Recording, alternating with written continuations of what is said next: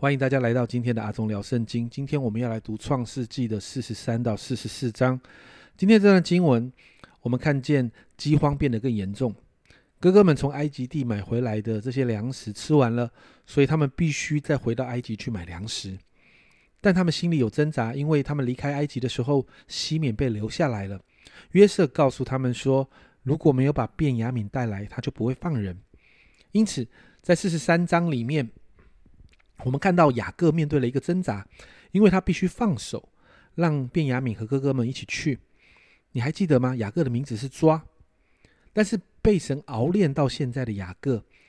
当他的儿子犹大代表这些弟兄们扛起责任，向雅各争取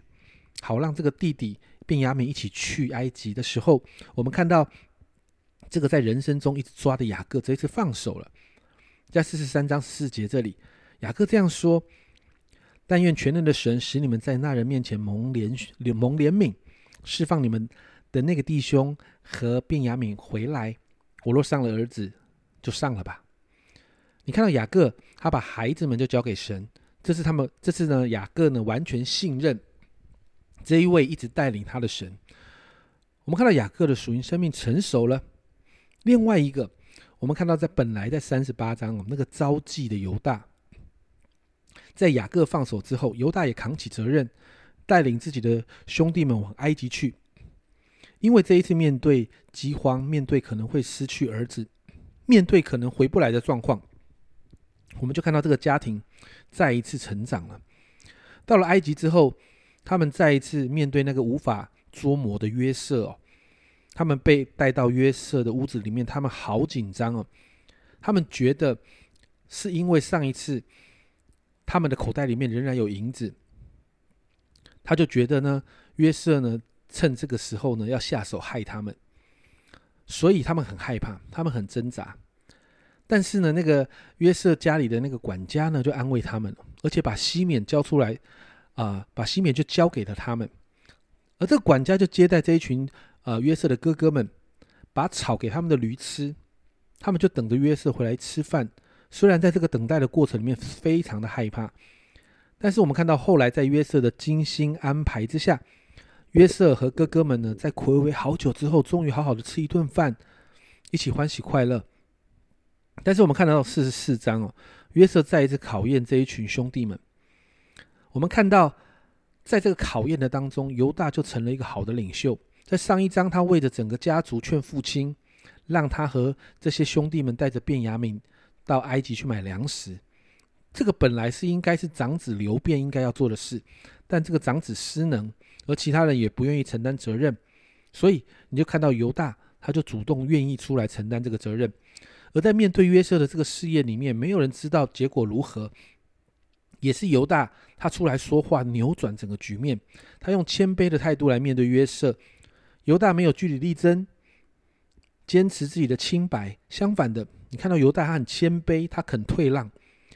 在44章18节这里说，犹大哀敬他说，我主啊，求你容仆人说一句话给我主听，不要向仆人发烈怒，因为你如同法老一样。他把约瑟看成好像当时的法老，他只求约瑟愿意听他说话。